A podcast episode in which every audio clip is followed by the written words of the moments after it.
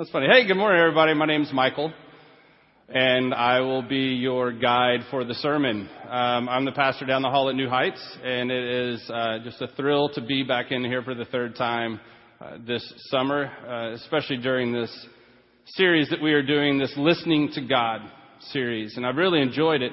And I don't know what I said to David at some point that he has um, saddled me with uh, the first sermon was a woman who pretended to be a prostitute so that she could sleep with her father-in-law. If you remember that lovely, you know, Brady Bunch story. Um, the second one was um, a madam who ran uh, a house for prostitutes uh, so that she could ensure, um, you know, Jesus' life. Um, so that one was good too. And and today um, we get to another woman of uh, nefarious character, if you will. So I don't know why David thinks that these women and I just coincide together, um, but apparently he does. So that's good. In John chapter 4, uh, it says this. Jesus, this is page 94 in the Bibles in front of you if you want to look at it. 94 of the New Testament, by the way. Jesus learned that the Pharisees had heard Jesus is baptizing and making more disciples than John, though Jesus didn't baptize them, his disciples did. So he left Judea to return to Galilee. He had to go through Samaria on the way. Eventually, he came to the Samaritan village of Sychar, near the parcel of ground that Jacob gave to his son Joseph. Jacob's well was there. And Jesus, tired from the long walk, sat wearily beside the well at noontime. Soon, a Samaritan woman came to draw water, and Jesus said to her, Please, give me a drink. He was alone at, this, at the time because his disciples had gone into the village to buy some food. The woman was surprised, for Jews refused to have anything to do with Samaritans. She said to Jesus, You, you are a Jew, and I a Samaritan woman. Uh, why are you asking me for a drink? Jesus replied, If you only knew the gift God has for you and who I am, you would ask me, and I would give you living water. But, sir, you don't have a rope or a bucket, she said, and this is a very deep well. Where would you get this living water? And besides, are you greater than our ancestor Jacob who gave us this well? How can you offer better water than he and his sons and cattle enjoyed? Jesus replied, People soon become thirsty after drinking this water, but, but the water I give them takes away thirst altogether. It becomes a perpetual spring within them, giving them eternal life. These are the words of the Lord. Thanks be to God. The story continues and the next thing that Jesus asks her to do is do you remember? Go get your husband. And the woman, just completely shocked by this question because she knows, says, I don't have a husband. Jesus says, No kidding. You've had five husbands, and the guy you're living with right now isn't even your husband. And it blows her mind that he knows this. And she says, Who are you? You've got to be some prophet. And she asks him a question about where the right place to worship the Lord is. And Jesus says, The time is coming. In fact, it is here when God is calling us to worship in spirit and in truth. And it leads her to the Messiah. And he says, Yeah, I am the Messiah. Now, think about this story for a second. And every time that I've really thought about this story, I've always seen it from the side of the Samaritan woman. Because I, I normally associate myself with people of that character, maybe David does also. I'm starting to see a theme here, rather than Jesus. I've always seen myself as the outsider. I've always seen myself as the person who's lived life a little bit more harshly than others. And as I come to this well, I, I, I come to the well as the Samaritan woman wanting Jesus to offer me that water. But recently, I was asked to speak at the VBS uh, this summer, uh, Vacation Bible School, and it's just a great time. And uh, if you've ever been here for Vacation Bible School, uh, you know what I'm talking about. If you haven't, come next summer because it is something to see hundreds and hundreds of kids in this room just screaming at the top of their lungs to worship Jesus. But I was asked to speak on this scripture, John 4. And I started thinking about it. You know, what am I going to tell these little kids about a woman with five husbands and living with another guy? What am I going to say to them? And, and what God really started talking to me about was okay, what's Jesus doing here? What's going on from his side?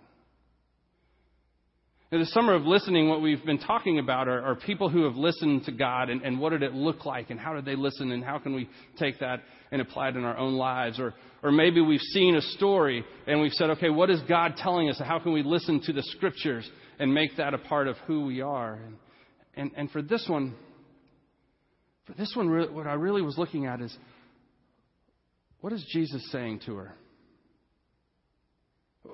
Not just the words, but underneath those words, what is he saying? So, it took me back to my seventh grade year at Horner Junior High School, the Fighting Hornets of Fremont, California. Um, and I remember we, we had this cafetorium. You know, remember the cafetoriums? They're, those are great. Like half a, it's like a cafeteria at lunchtime, but then it's a gym in the morning. And, um, it's everything. And so this, this little cafetorium thing would, in the mornings, there'd be tables set up for, for breakfast for the kids who uh, weren't eating at home. And, and then on the other side, all the basketball goals were down. And for kids who had eaten or, or finished breakfast there, you know, just, just free for all shoot around. Um, and I was really into basketball back then, and I would go in in the mornings and, and shoot baskets with some of the kids from my team, and um, and just horse around and wait for the first bell to ring. And I remember this one time that I was in there that, that has, has stayed with me um, in ways that I didn't expect. Uh, to, to see something at that age in, in, in, ways that has shaped me to this day. I, I was in there and, and, there was these two kids. Um, one was an eighth grader, and he was a big kid. Uh, granted, this is a long time ago, um, but I remember him being a really large kid, very tall, um, really uh, just a big kid, and, but he had special needs. Um, and he always would be in there playing ball, um, but not really aware or really sure what was going on. He was just kind of there in his own world playing basketball. And then there was this other little kid who was a seventh grader, and he was real short. He was a small kid. He was one of those kids um, who's small but doesn't think he is and doesn't want anyone else to know that he is. And so he was always that kid that was pushing people around and, and doing those things. And, um, and I remember this one morning, this little boy, uh, for some reason, got really angry at the eighth grader and started hollering at him and started calling him names and started pushing him. The eighth grader had no clue. No clue what was going on. He, it wasn't in his world. He didn't know. And it ends up with this little boy punching the eighth grader in the face. And the eighth grader, just shocked, starts crying and runs away. Even as a seventh grader, it broke my heart to see that. Even back then, and, and I, I'm so far away from that kid who I was then, I'm so far away from that now, but I still remember that it just broke my heart. I remember it to this day, and it makes me tear up. See, here, here's why I think it does because I didn't do anything. Because I stood there and I watched it happen. I was much bigger than that other seventh grader. I knew who he was. He knew who I was. I knew the eighth grader. I knew that something wrong was happening. But I stood there and I watched it. So I'm reading this book right now by Dan Allender, and it's called To Be Told. And his, his premise is that our life is a story. And God is the author of our story, but He longs for us to be the co author. He longs for us to take part in our life and to join Him in the writing of what our story is going to be. One of the key elements Dan suggests is tragedy.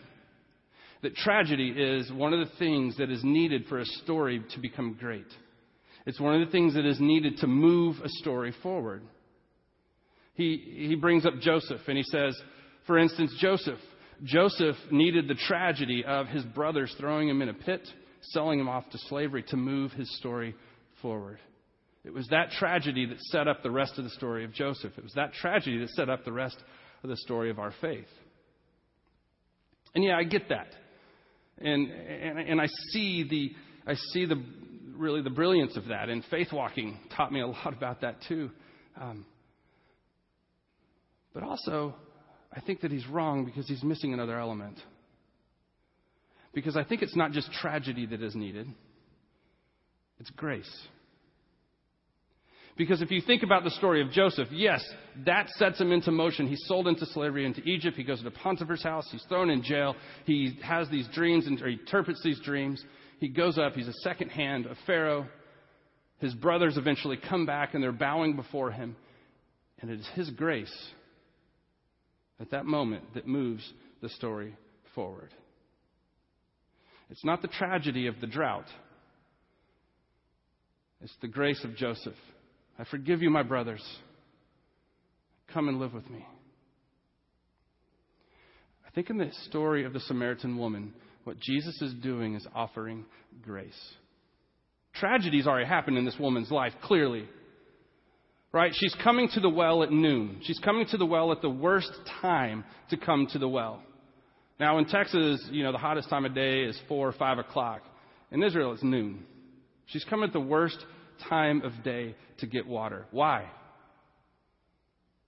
So she doesn't have to see anyone else.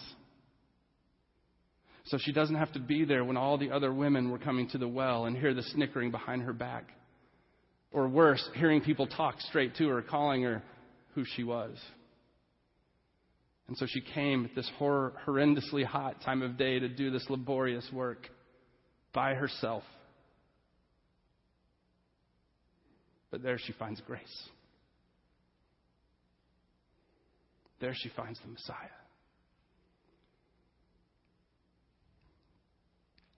On December 20th, 2005, tragedy entered my life. It's the day my daughter was born. Her name's Grace. Many of you may know her. You might have seen her running through the halls here. And you wonder, why do you say tragedy? She wasn't what we were expecting. Our first child, we were expecting for it to be a joyous day, a day of celebration, a day that we would never forget. Huh. It is that day. But it was the day that I saw her in a little plastic box on top of a stretcher being taken away,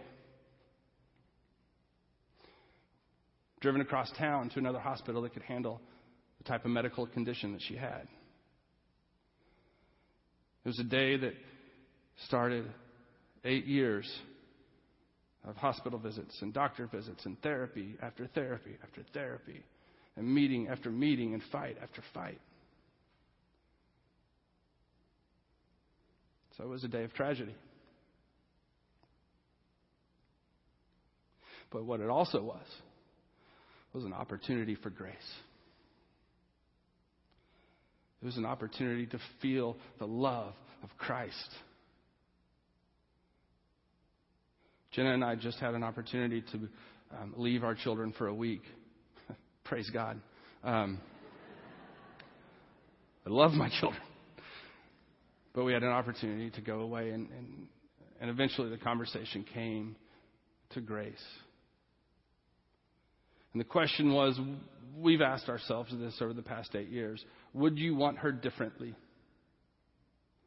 Now, I want her healed, for sure. I want her to be able to talk.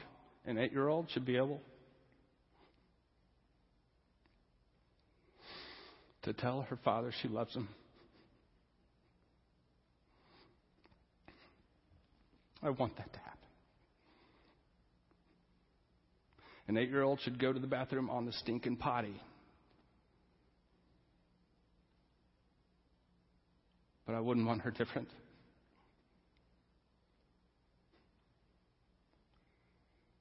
Because she's shown, shown me more of the grace of God than I've ever seen before.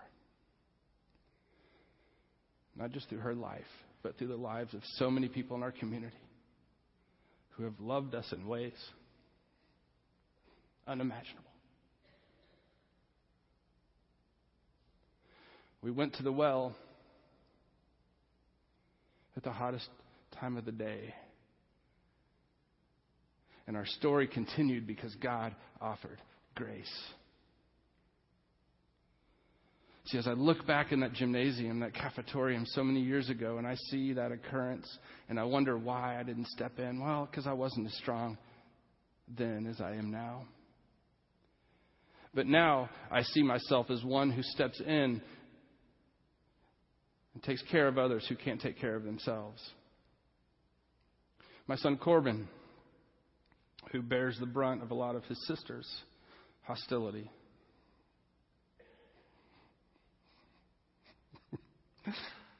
He is uh, an amazing little guy.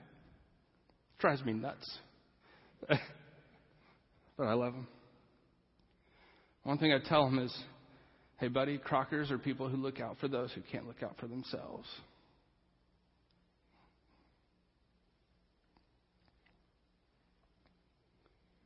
But I don't think it's just about Crockers. I think it's sons and daughters. I think sons and daughters of the Most High God are people who look out for those who can't look out for themselves. We are people who go to the well at the hottest part of the day and we say, Here, let me give you something so that you may never thirst again. Tragedy is going to happen in people's lives and it's going to propel them forward in the story that God and they are writing, yes. But so too does the grace that we have available. So too does the love that God has put inside of us to give to them. That is the thing. We need to be the type of people who go to the well and we wait for that person to come along who needs us to give them grace so that their story may move forward.